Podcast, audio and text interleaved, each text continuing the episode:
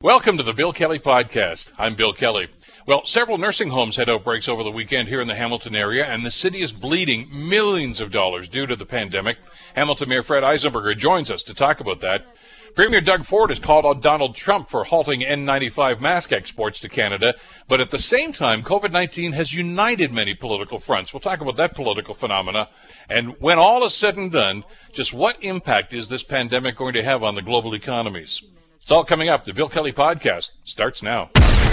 Today on The Bill Kelly Show on 900 CHML. On a day, whatever it is now, of uh, our physical distancing, I've kind of lost track of it. A lot of people I talked to over the weekend couldn't remember what day it was. But uh, self isolation can do that, I guess, when you're kind of staring at the same four walls a lot of the time. But it's what we're supposed to be doing. So I, would rather have people complaining about being a little bit bored than complaining about how they're going to take their next breath. And that is an option at this stage. That's what COVID 19 is all about. And we've heard some rather troubling numbers, uh, certainly from the Prime Minister, the, the Premier, and uh, the provincial uh, representatives, of course, late last week. Uh, gave us uh, their projections about the uh, the mortality rate, and it's it's frightening, really, to see those sorts of numbers. the good news on all of that, though, is that we could do something about that those are projections. But if everybody, and I mean everybody, were to follow the rules and, and obey the regulations and, and the standards that are being set here, that number's not going to be as big as they suggest it might be. And we all know what that means. That means washing our hands. That means that means physical distancing. That means uh, isolation, if at all possible. Stay home as much as possible. And uh, from what I'm hearing, uh, it was a nice weekend around Hamilton uh, Saturday and Sunday, and a lot of folks just thought, yeah, those rules don't apply to me. Uh, I don't know where we're going to get the, the compliance that we need to get here, but the numbers are still concerning here in the Hamilton area. Joining us to get a local update on what's happening is Hamilton Mayor Fred Eisenberger as he joins us here on the Bill Kelly Show. Mr. Mayor, good morning. Hope you are well. Good morning. Very well, thank you. And it, it occurs to me that uh, that people have real power now, real power to actually make a difference in terms of how this uh, coronavirus actually gets managed. So uh, they, it's in the hands of the people, and I'm I have confidence that uh, the vast majority of them are doing the right thing, and uh, fortunately, uh, you know, a few of them are not, and uh, we'll we'll do everything we can to put them uh, to remind them that this is not optional. This is this is a requirement at this point. Well, and we heard some of the stories this past weekend about some people sneaking onto the golf course and playing and, and walking the waterfront trails. And uh, if anybody saw any of the videos of any of the newscasts, national or even local here, uh, I, you've got some of the stuff taped off and fenced off, and people are hopping the fences or just going under the tape and doing this. I mean, what what part of don't do this don't they understand? Well, exactly, and uh, you know, and I understand the frustration. So uh, we all have this, uh, this, you know, those feelings every once in a while. Like, couldn't I just, couldn't I just do this, or couldn't I just do that? Uh, couldn't I just go for a walk and uh, on the trail, and you know, maybe maybe call my friends and and get together and well, I, I feel so much better. Well, that's true, but uh, but you would feel lousy if, uh, in the course of doing that, you spread a virus from someone or someone gave it to you, and now you end up hospitalized and possibly life-threatening. So this is this is the way this virus operates. It is uh, now becoming pretty well known that that everyone's at risk. So yes, you know seniors more so than others, but uh, but it it seems to be taking the life of perfectly healthy people, young people, middle-aged people, uh, everything in between.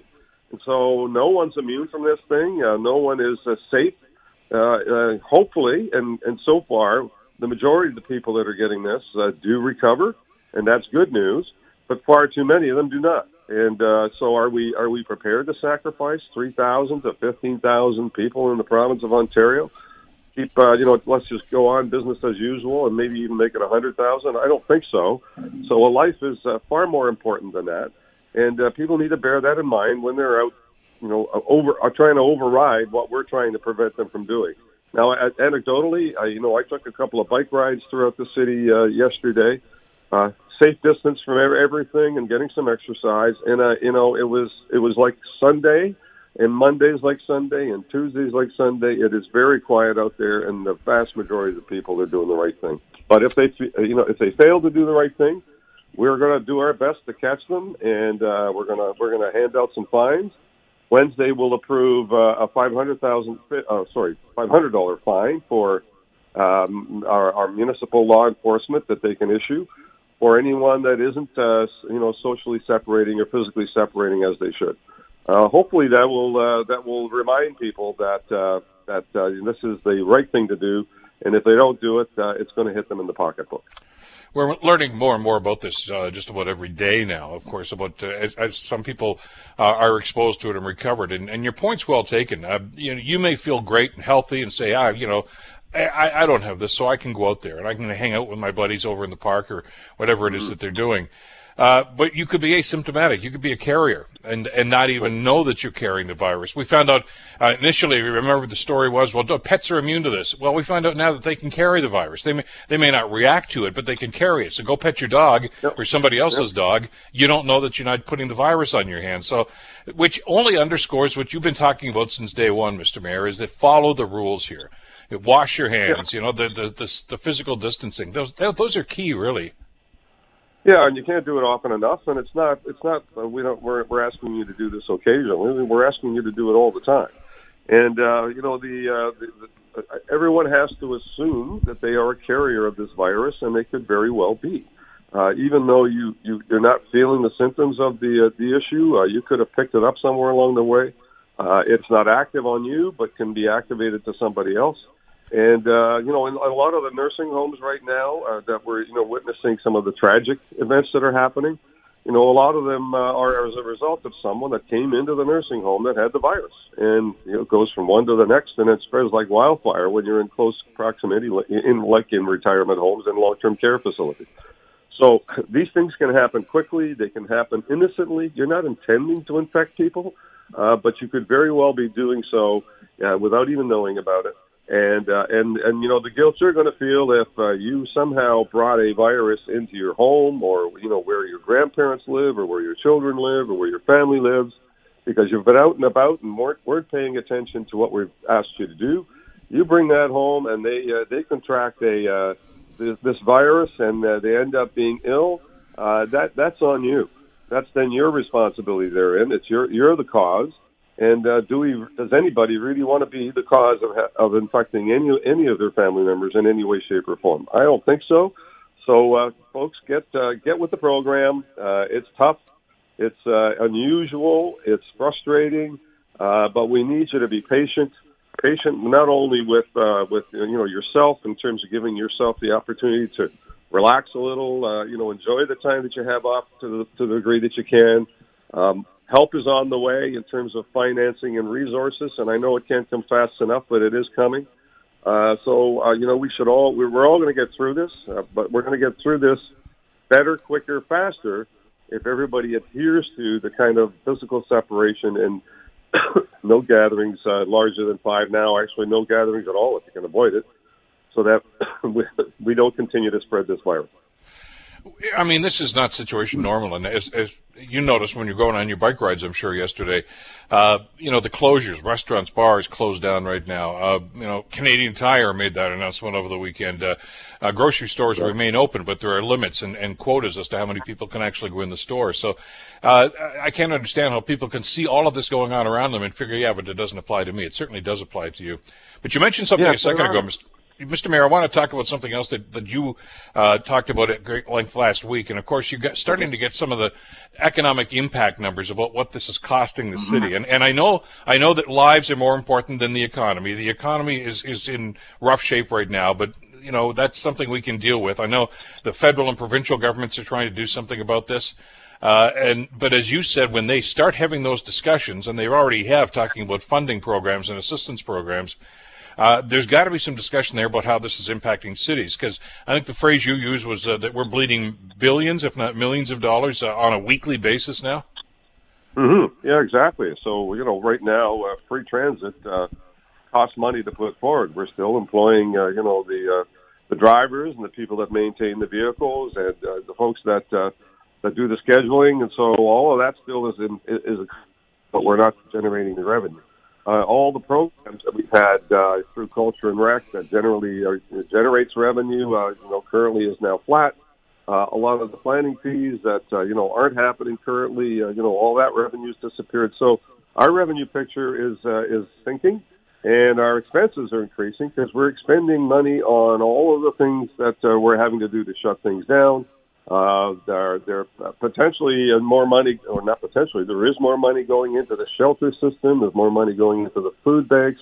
All all municipal dollars to try and help uh, all the agencies out there uh, manage this uh, this this corona coronavirus. So at some point, uh, and this has been a discussion we've had with the, the deputy prime minister, uh, the uh, just just the other day with uh, Minister McKenna, the minister of infrastructure and and communities.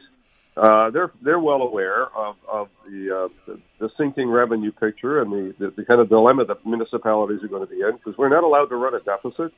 We're all offering some tax deferral, which is going to cost uh, you know cost some money to do and we're all bleeding uh, bleeding revenue, and our expenses are going through the roof. So they know full well that municipalities are going to need some relief uh, to uh, to kind of balance the books at the end of the year, and uh, and they hear that message, and, and and I think their answer is correct that uh, right now uh, we're in the we're we're in the middle of this crisis, and we're going to do everything humanly possible to save lives. That's priority number one.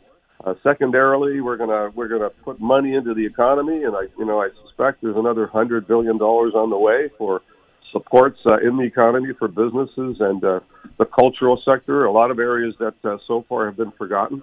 Uh, but at the end of the day, uh, there's also going to be a look at what do municipalities need to uh, to keep themselves whole, or else we're looking at massive tax increases on the municipal side, which I think would be counter counterproductive to uh, you know stabilizing the economy. So uh, they're well aware of that. Uh, those discussions have been ongoing right from the very beginning, and they continue. Uh, and I think they're putting it into, into the right framework, which is we have our immediate crunch right now.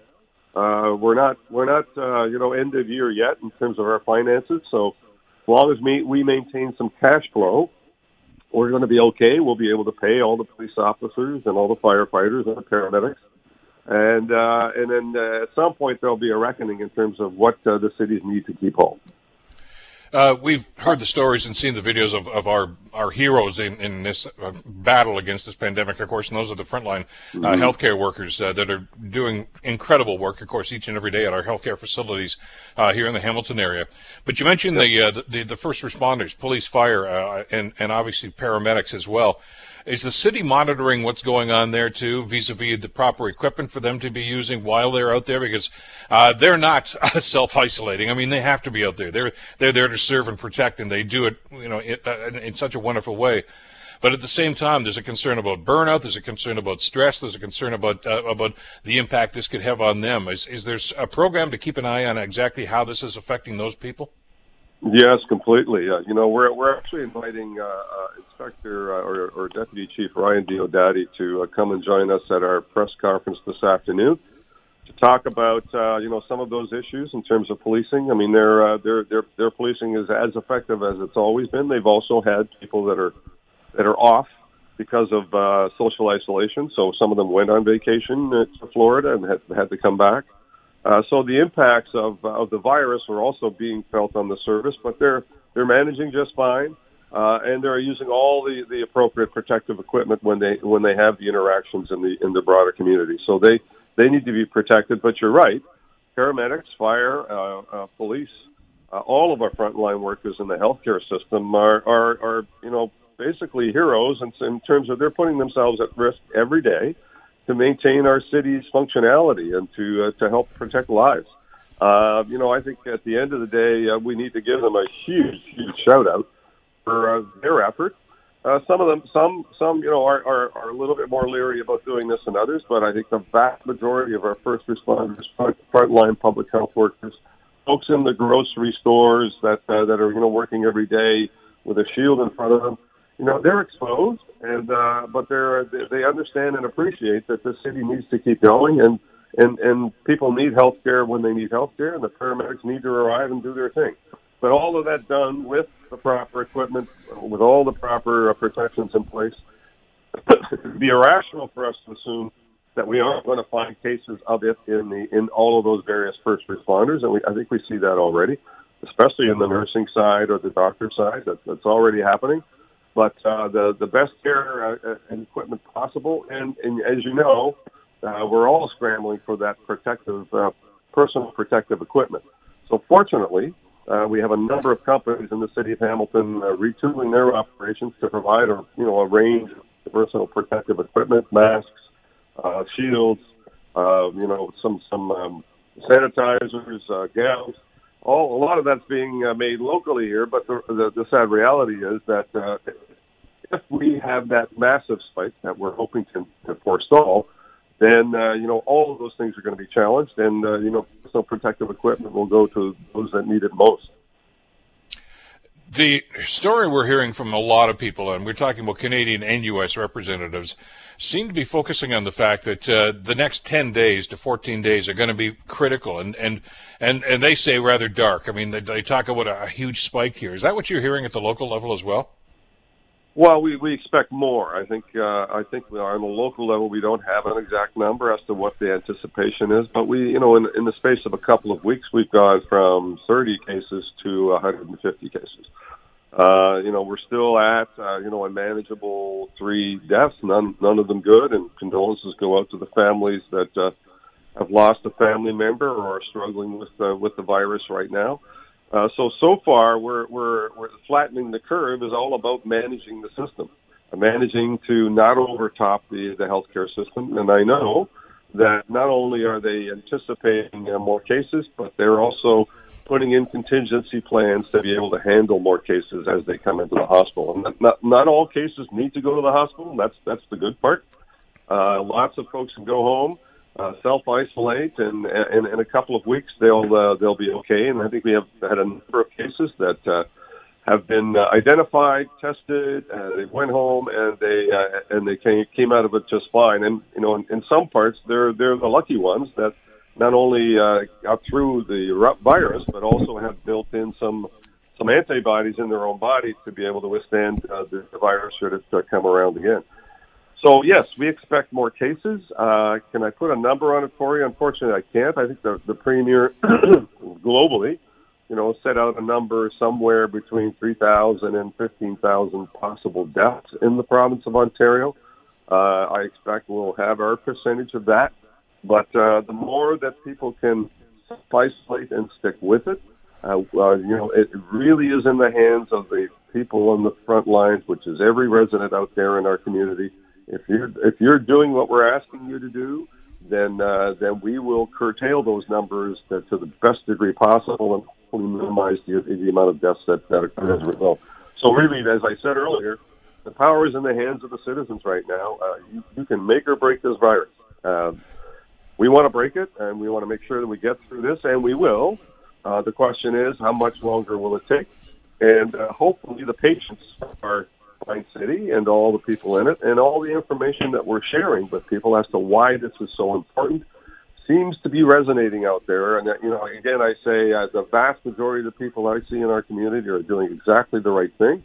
I'm sure they all have challenges, whether it's financial challenges or family family pressures or uh, you know just being cooped up at home and uh, you know dealing with that uh, frustration that I can't get out fully understand all of that, but I, I, I believe that still the vast majority of the people understand why they're doing it, what their mission is, what the, and what our mission is, which is to knock down this virus as quickly as we can, so that we can get some get back to some sense of normality sooner rather than later. Absolutely, Hamilton Mayor Fred Eisenberger. Mr. Mayor, will stay in touch through the course of the week. Thanks for this today. Always a pleasure, Bill. Thanks so much. Take care, Hamilton Mayor Fred Eisenberger. By the way, quick email from somebody who said, "Hey, how come the American ride his bike? And if he can do that, why can't three guys go play golf?" Uh, first of all, it's it's about physical separation, and secondly, and maybe more importantly, uh, the golf courses, which was Chedoke, of course, is closed to the public. So when you're going on that golf course, when it's closed, you're trespassing. So right off the bat, that you're breaking a law.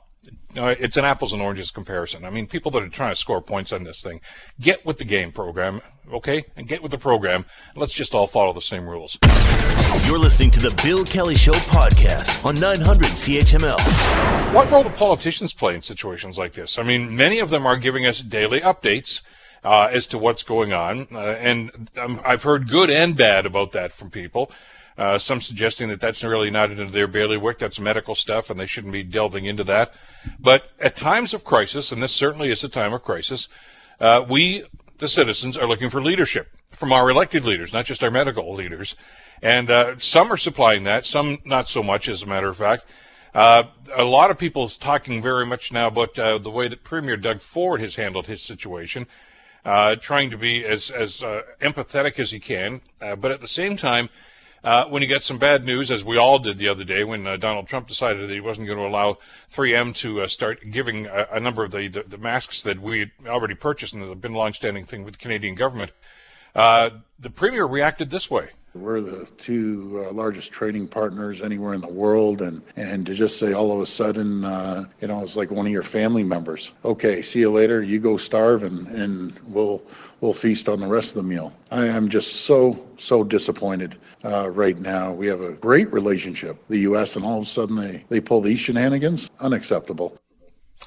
Uh, it's supposed to be a sense of cooperation, but I guess uh, tempers can flare in circumstances like this. So, what role do the politicians play, and how well are they performing? I want to bring uh, Cheryl Collier into the sh- conversation. Cheryl is an associate professor in political science at the University of Windsor. Uh, professor, thank you so much for the time. Glad you could join us today.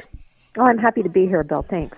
Well, because I obviously, as, as a, a, political junkie, I'm always looking at the leadership and what's going on. And, and I guess historically, we can go all the way back to the days of FDR and his fireside chats uh, during World War II uh, to try to assuage the concerns and fears of the American people. So, uh, with that as a template, there's an argument to, to, be made that there is a place for politicians in this whole thing, isn't there? Yeah, absolutely. Uh, you know, leadership right across the board, it's really important that uh, citizens have a, a, good sense that, that the leaders are well informed, that they're uh, that they're on top of things, that there's there's trust, uh, that uh, that there's um, at least a common message of uh, of where uh, you know they see the future going, um, and I think you know this is something we're seeing all, all across many different platforms uh, and, and many different uh, areas across the world. Uh, you know, I'm thinking uh, yesterday we had the Queen uh, giving a message. I think that is a, a really good, uh, you know, example of of who we look to. You know, we don't rare, we we rarely hear from the Queen.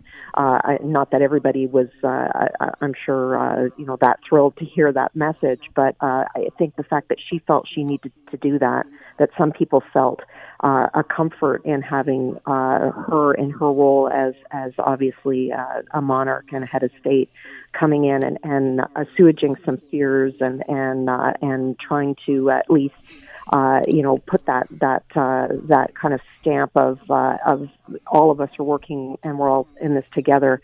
I think that's that's a good example of of uh, of kind of the need for leadership during this time. Uh, and by the way, I, I, I, agree with you totally. I think that had a huge impact, especially on the folks in the UK. Uh, just just the other day, I rewatched uh, the King's Speech. Uh, we're rewatching a lot of stuff, of course, these days uh, since we're yes. practicing social isolation. Uh, but but that was the essence of that movie too. Of course, that was the, the, King, of course, giving the speech to the British people about the beginning of World War II. Mm-hmm. and and we count on our leaders to to be able to set the tone for, for crises like this, don't we? Yeah, absolutely, and uh, you know there there are, there always will be people to say, well, you know, are they overstating, or oh, you know, do we really need to hear from this person at this time? But I think the majority of us um, uh, actually uh, expect that, and um, and it does you know, the gravity of the situation, for some people, this is still, I think, a little bit surreal. Um, and it's really important for the leaders to step up and set that tone and to do it consistently. So, uh, you know, you may not think the daily uh, press briefings are, are, uh, are much watched TV or much listened radio, but for some people, really, really important. And I think uh, it's important to show that leaders are on top of things. Uh, let's talk about the Ontario situation, uh, and, and, and maybe the thing that I think has surprised an awful lot of people uh, is is the way that the premier has has performed on a daily basis, as you said. Uh, I think it would be an understatement to suggest that uh, that there has been some partisanship in the relationship between the prime minister and the premiers ever since uh, Doug Ford was elected, and of course Ju- Justin Trudeau was reelected. they butted heads on an awful lot of stuff, and you figured, okay, that's the nature of the beast. He's a conservative, he's a liberal. But I, I, don't see that partisanship in, in the relationship between uh, not just the, the, Ontario Premier, but I think pretty much all of the premiers in the federal government as we go through this crisis.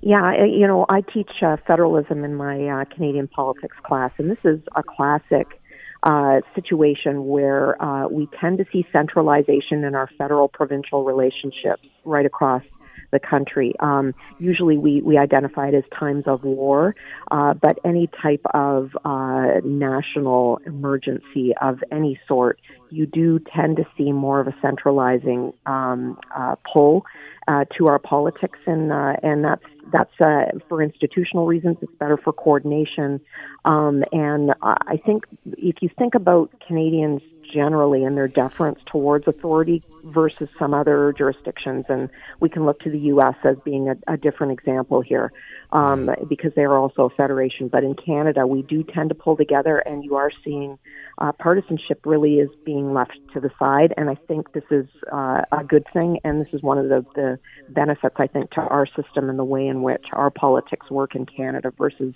in other federations. And it's not as if somebody said, okay, this is the way it has to be. It just seemed to be the way we've morphed into this. Let's focus on this. And, you know, because there have been some bitter divides, of course, uh, to do with carbon taxing, and things of this nature, uh, equalization payments, and on and on it goes. And, and some, some very acerbic and vitriolic, uh, you know, dialogue going back and forth. That seems to be absent over the last two or three weeks. Yeah, absolutely. And, and I think really underneath all of that is the fact that we need to work together. Uh, you know, no province can go it alone here and say, okay, well, I'm going to be really critical of the federal government and I'm just going to kind of do my own thing and, uh, you know, hopefully I can, uh, you know, uh, pull up enough, uh, uh, PPE and all the things that we need here in in uh, in my province to actually uh, make this work. They, they can't they we need to have um, all levels of government working together, and I think that's been pretty clear. Uh, you, you know, if you're a premier here and you know that uh, the uh, everything is uncertain, you you want to have those lines of communication open, and you want to make sure that the partisanship is is kept to a minimum. Um, you know, the partisanship between the federal and provincial levels too, it works in some cases, and sometimes it doesn't. And and good leaders figure out when to make it work and when not to. It's a little bit different if you are in, you know, say you're Andrew Scheer and you're in the House of Commons and you're trying to be critical of, of Trudeau. That is, you know, that partisanship line is a little bit more kind of firmly established, and so you you you you don't want to give them too much credit. But I think when we're thinking about the provinces and the federal government for this in this case, in this scenario, there's nothing, you're not going to lose anything by working with the federal government. You're actually just going to gain it. And I think uh, Canadians understand that right across uh, the country. Well, because we've seen the antithesis of that, I guess, on the other side of the border, haven't we, over the last little while, where the president is, is battling with a number of governors, all of them Democratic. I guess that's just a coincidence.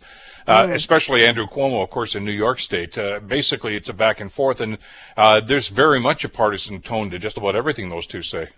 Yeah, absolutely. Uh, the other thing that you have, uh, if I'll stick my neck over into the U.S. Uh, analysis a little bit with Trump, uh, you have, you know, obviously his personal kind of uh, of uh, take on things and uh, the need he he seems to have for, uh, you know, constant praise. Uh, and I think some Democratic governors have figured out that they uh, they can work better with him if they can kind of ride that line a little bit and then be able to say nice things about him and not be as critical, uh, so that they do get the uh, the attention that they need. Because of course, uh, you know, similarly, the federal government and in in, uh, in the national government in the U.S have access to things that the, the states don't have as easy access to. Uh, uh, you know, the stockpile of of, uh, of some of their uh, emergency stores, uh, the ability to to actually negotiate with national governments, and and uh, some of the decision making as, as far as the uh, uh, the Defense Protection Act. So they want to be able to have access to that, and at least they have to play a little bit of different politics, not just partisan politics, but also personal politics as well. Happily, we don't see that playing out here in Canada. Yeah, feeding the the narcissistic beast, I guess that's that's yeah. But if if that's what it takes, I suppose there are going to be differences though, and we saw one of those last week. We just played the example, of course, of of Trump's uh, edict uh, and his his coming down hard on 3M. Uh, and the immediate reaction from an awful lot of people on this side of the border, of course, was, well, what are we going to do to retaliate? What's going to mm-hmm. happen here? We heard the same thing when the, the, the steel tariffs were set in place a while ago during the uh, the NAFTA negotiations. Uh, that seems to be the, the knee jerk reaction by an awful lot of people to say, you know, let's get back at them, uh, which is maybe not the best policy or, or, the best strategy for the Canadian government, given the fact that uh, the uh, the U.S. economy just dominates us in every way. Uh, the prime minister was was guarded in his uh, his reaction to this, but there has been some response to this. How should the Canadian government respond, and, and, and did they do it appropriately in this situation? It's this one's a tricky one, and um, working with Trump, I think, on a good day is tricky. Um, but in this situation, it's it's particularly tricky. Uh, I think for Trudeau, he he, I think he took the lane he has to. I don't doubt that he was. If you heard him personally off the air, he probably was as mad as uh, as Ford was. Um, but he he doesn't. I don't think he has the same kind of lane to take that position um, because he has to continuously try to negotiate. This is somewhat like the NAFTA negotiations. If you think about how uh, thorny those were, um, so you know there's a lot of backroom discussion going on at the same time that the you know obviously the prime minister has to take a tact where he, you know, he says that he's quite disappointed. Um, he reminds of things like, uh, you know, what we're very aware of here down in Windsor. We have, uh, uh, you know, uh, really essential healthcare workers daily putting themselves in danger going across the border to Detroit, uh, where the the cases uh, are out of control comparatively, um, and and you know we've already had cases being brought back from healthcare workers that are they're actually working and, and helping uh, people in in Michigan uh, and bringing them back home to uh, to Windsor Essex because they live on this side of the border.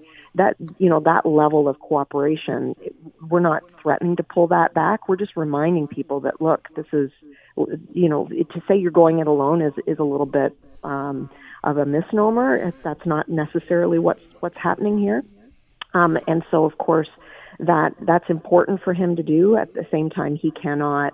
Uh, he has to keep all of the avenues open for negotiation. And I think if I'm reading a little bit between some of the things Trump is saying, he's left a little bit of the door open for 3M to to to do some things with previously uh, negotiated contracts. And you know, it, it's quite a volatile, a volatile situation working with the U.S president. Um, so I think Trudeau did what he had to do. Um, but I also think that Ford did the right thing as well. He's he's got a lane. He might as well, you know, express what all of us in in the back of our heads were thinking, um, and uh, be a little bit more critical. He's not doing those one to one negotiations though with uh, with the U.S. government. Uh, he's really, and this is again that cooperation piece between the, the premiers and the federal government. Really, we've allowed the federal government to do those kinds of negotiations here. So it's uh, a little bit good cop, bad cop, I think interesting uh, the, the, the, strategy that is employed, and, and, and maybe we could look back to those NAFTA negotiations over the last couple of years now uh, as, as an indicator of this. Uh, Trump said some pretty outrageous things during that time as well. And the prime minister was very guarded, uh, I think, and measured in his response to that.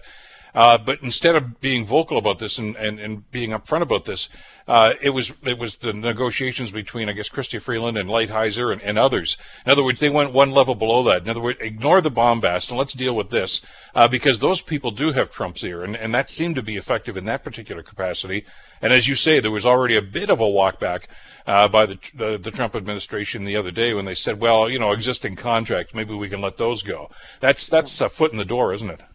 Yeah, absolutely. And I wouldn't be surprised. Now, I'm not saying I don't have a crystal ball, so I don't know, but I wouldn't be surprised if you saw a little bit of relaxing of that.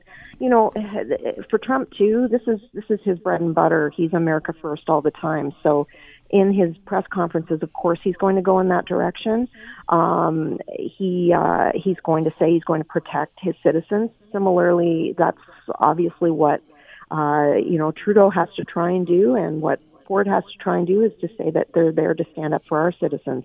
Um, and if you've got a protectionist uh, president like we do have across the border, uh, I can't imagine any of the other past presidents saying anything similar. To be honest with you, but um, you know that's the the kind of situation we're in right now. So you have to play a little bit more of this kind of complex kind of politics where you uh, you know, leave doors open and you allow for some of that diplomacy to happen at the kind of the lower level where really decision making is made, to be honest with you.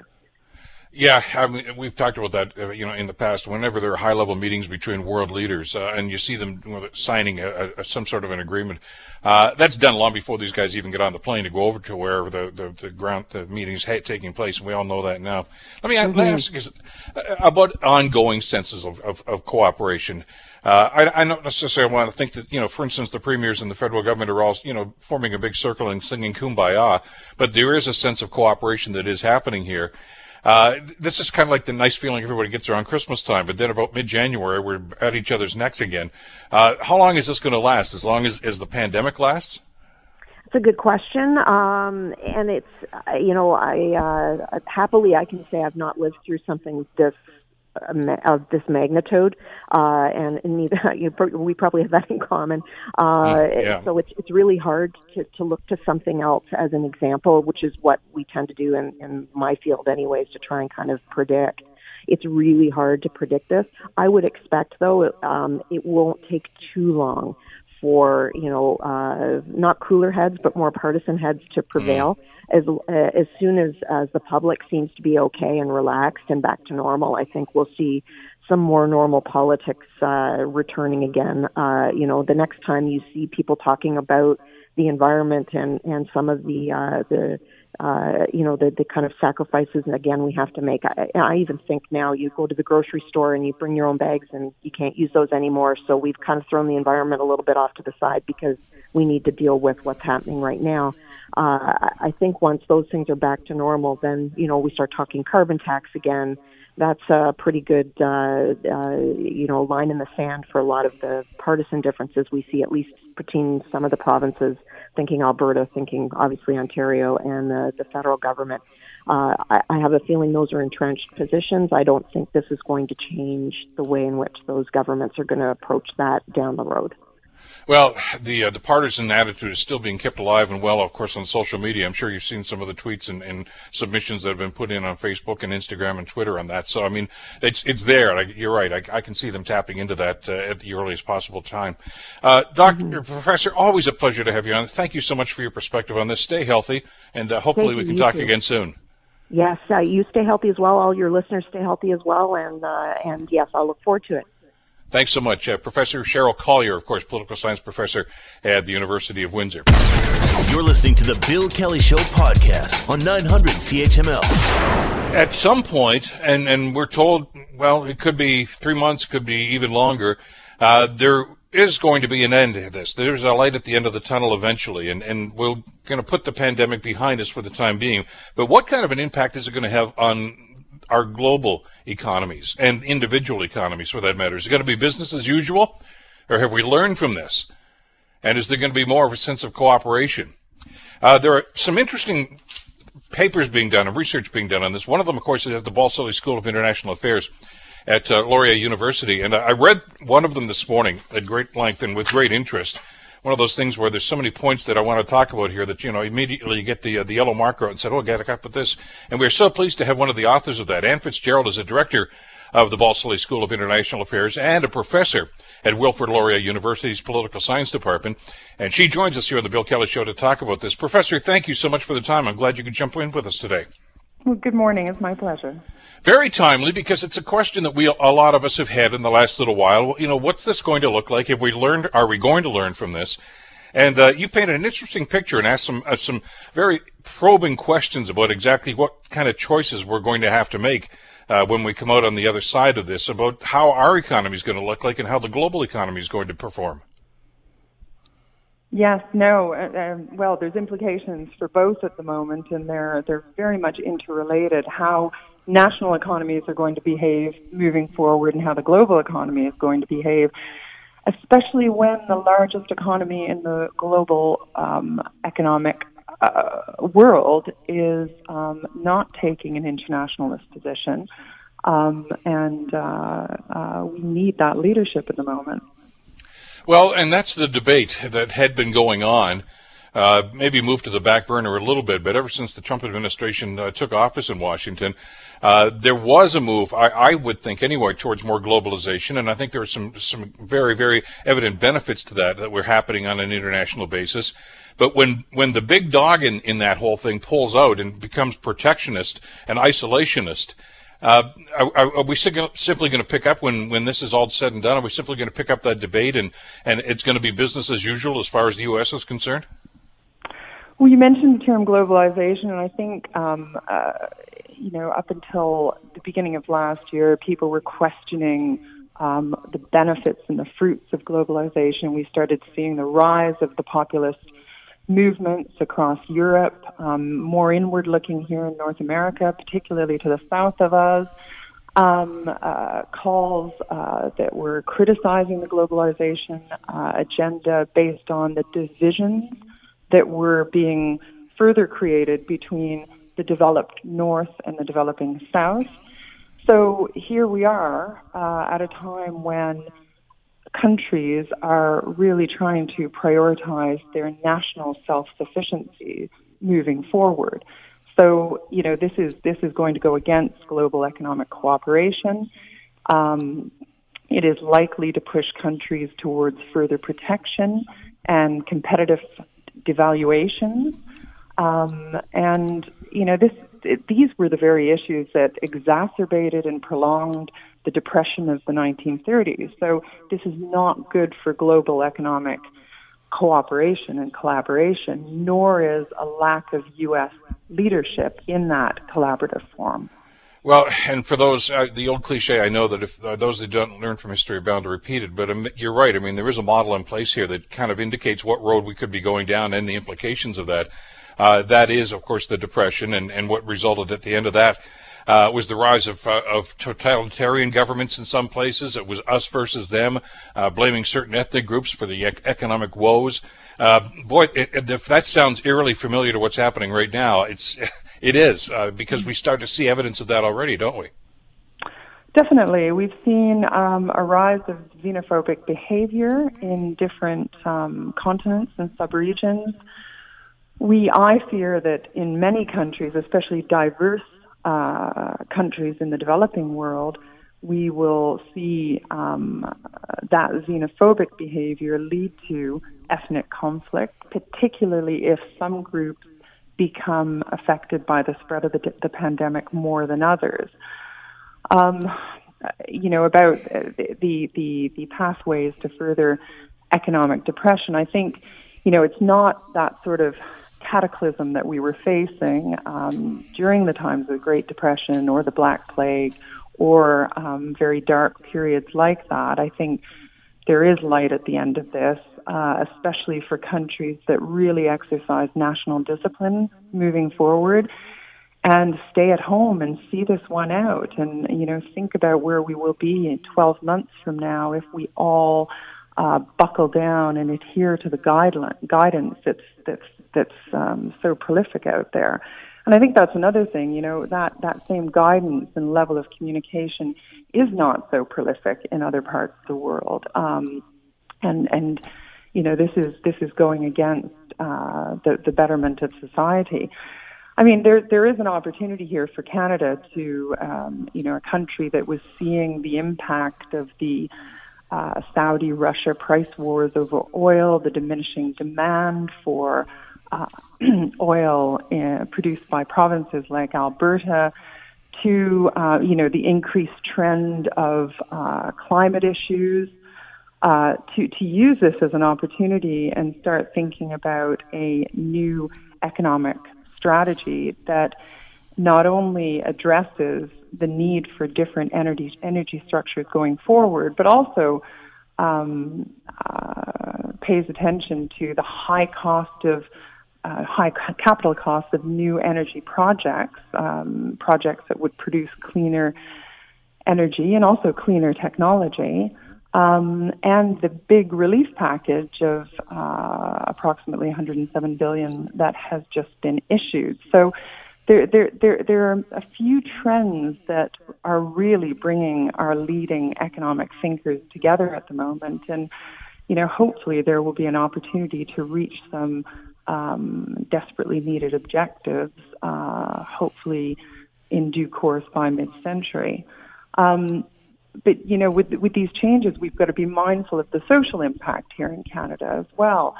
Um, uh, we will see uh, new forms of video conferencing, new ways of working, but we will also have to be mindful to the isolation that that um, puts many people uh, into uh, the impact of that isolation, the uh, the ease of transition, and the ease of change that some individual and groups um, may experience versus other groups, and we need to prepare be prepared to support that as well. So, I think it's a good thing that Canada is paying attention to um, mental health, socio mental health uh, I think any innovations that we apply to the economy have to also be applied to support that uh, uh, social area as well.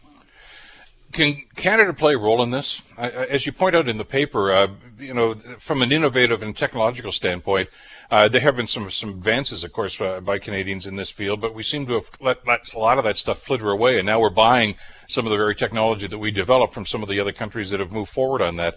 Uh, where does that leave us in in in, in the this evolution that that probably is going to occur? You you're absolutely right. The uh, yeah, I'm speaking to you this morning from uh, Kitchener Waterloo in the very region that has produced, um, as well as other parts of Canada, some leading thinkers in the technology area, mm-hmm. uh, artificial intelligence, um, uh, automation, mobility.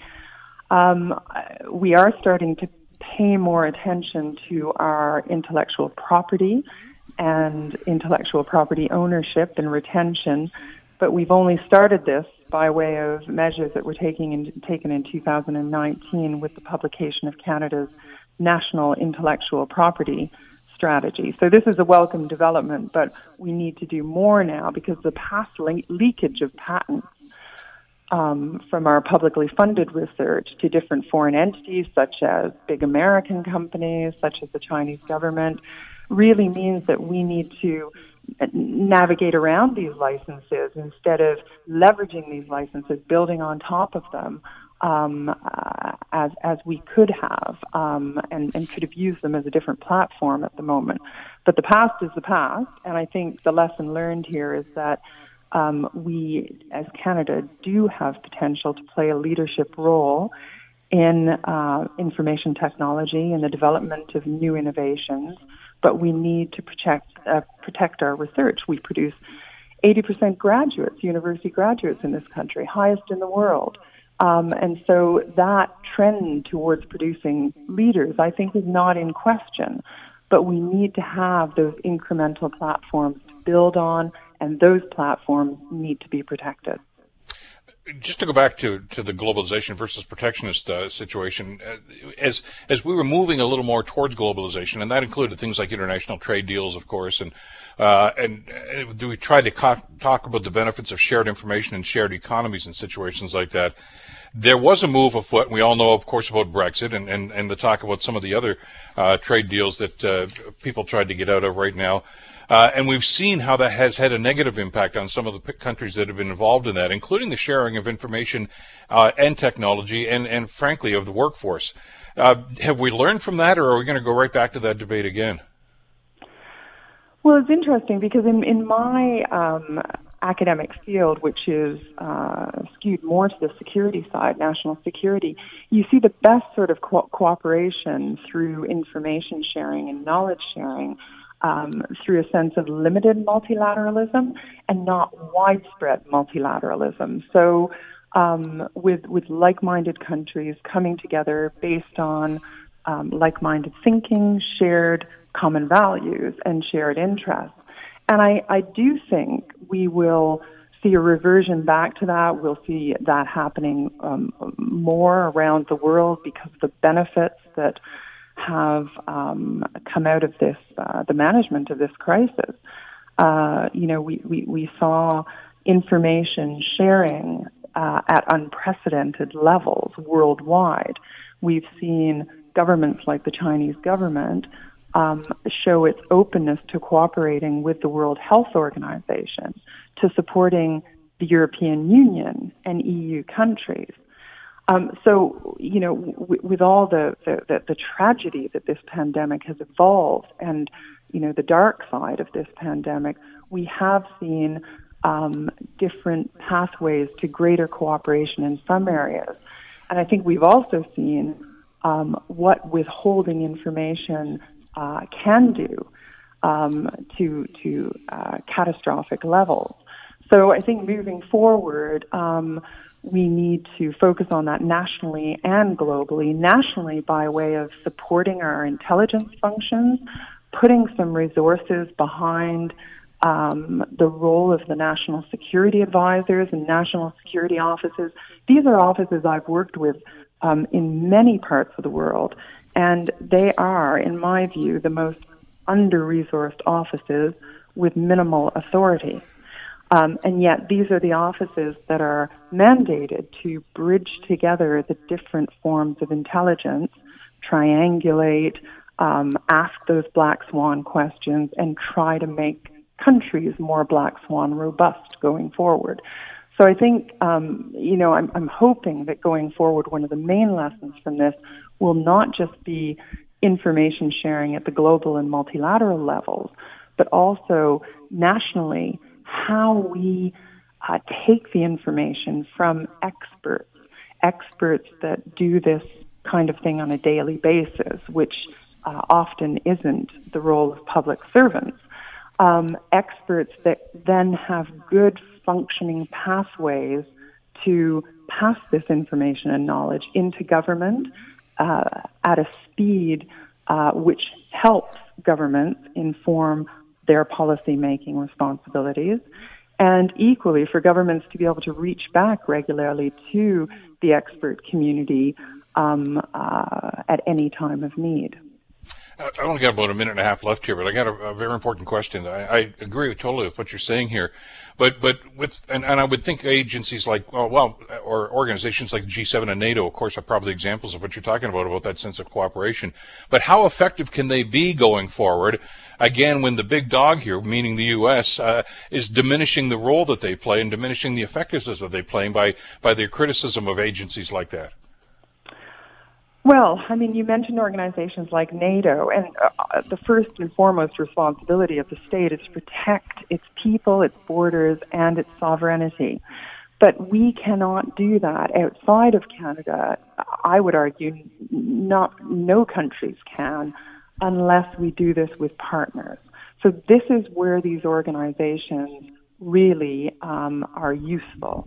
Uh, so interesting at the NATO summit last year in London, uh, UK, we saw the American government um, standing standing back, um, accusing European partners of not stumping up. Um, uh, Emmanuel Macron also talked about NATO being um, outdated and fairly useless, and mm-hmm. this brought together um, Canada with its European partners, and, and they found ways of navigating around the standoff uh, position that the U.S. were taking. So um, we have seen different flickers of hope that um, countries with like-minded interests and values can rally around and do everything possible to develop policy in an evolving way. But without the U.S. leadership, it will be difficult. And, you know, with the U.S. coming in and out, uh, depending on the time and the need, that is not helpful either. So I think, you know, Canada's sovereignty and security still depends very much on a very tight relationship with uh, the Americans. We need to continue working with the U.S. administration, um, not just for NATO purposes, but also for NORAD purposes, especially with the increased interest in the Arctic. Um, uh, Canada can take a leadership role, and it already has done um, in the Arctic Council, uh, which brings together a number of Arctic and non-Arctic countries uh, with similar interests. So uh, we can also take a leadership role in the United Nations. Um, which again has not benefited from uh, a booming U.S. voice in recent years, mm-hmm. aside from on the Security Council, but where Canada has um, done some great work on banning landmines, um, done some good work on protection of civilians, on responsibility to protect. So we can keep that voice going, especially if we get that seat on the Security Council, which I know is the aspiration of okay. the Canadian government. Professor, we're going to have to leave it there. A fascinating piece. It's called In the Aftermath of COVID 19 Policy Implications for Canada. Uh, Thought provoking. Uh, thank you so much for the time today. I really do appreciate it. My pleasure. Thanks so much. Take care. Professor Anne Fitzgerald, of course, from uh, Wilfrid Laurier University. The Bill Kelly Show, weekdays from 9 to noon on 900 CHML. The Bill Kelly Podcast is available on Apple Podcast, Google Podcast, or wherever you get your podcasts from. You can also listen to The Bill Kelly Show weekdays from 9 till noon on 900 CHML.